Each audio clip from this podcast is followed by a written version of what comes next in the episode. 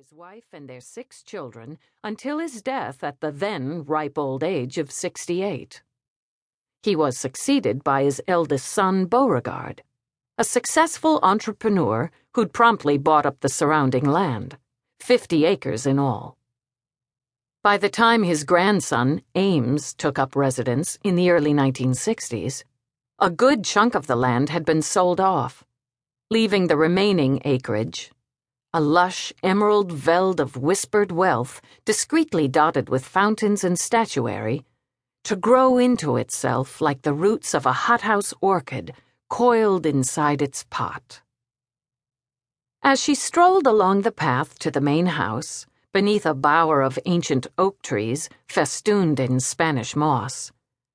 Abigail thought back to more carefree days, when she might have been on her way to play tennis or swim in the pool, or go horseback riding with the Merriweather twins, Vaughn and Lila, before she'd become old enough to start helping her mother out after school and on weekends.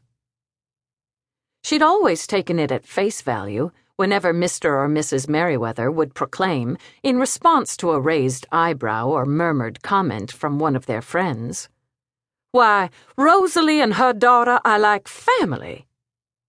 For hadn't they always been treated as such? Vaughn and Lila were the closest Abigail had to a brother and sister. She took meals with Vaughn and Lila when their parents were out, and often slept in the spare bed in Lila's room. To the casual observer, watching them play croquet on the lawn or splash around in the pool, Abigail and the twins, born in the same year, might have been family. Except that they looked nothing alike. Abigail was tawny skinned and long limbed like her mother, with large dark eyes and thick hair the color of sorghum while Vaughn and Lila were both fair and blue eyed as a pair of lion cubs. Lila, fine boned and dainty. Vaughn, fleet of foot and possessed of a fearless athleticism that by age 16 had landed him in the hospital a few times with broken bones. When she was younger, Abigail hadn't been aware of any class distinction. If anything, it was a badge of honor that her mother kept house for the Merriweathers. No other home was as grand in her view, and no other family as fine. If Mrs. Merriweather drank too much and often took to her bed, and Mr. Merriweather wasn't home much due to the long hours he put in at his law office, it did nothing to diminish their stature in her eyes. It wasn't until they were thirteen and Lila and Vaughn enrolled in the exclusive Hearn Academy that the difference in social status became apparent. Even so, the twins went out of their way to include her. They made sure to invite her to their parties, and often asked her along when going out with their friends.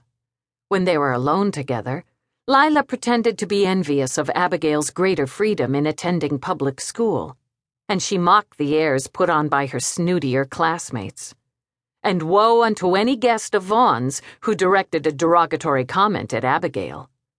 Not only was he never invited back, but one boy found himself leaving with a bloody nose.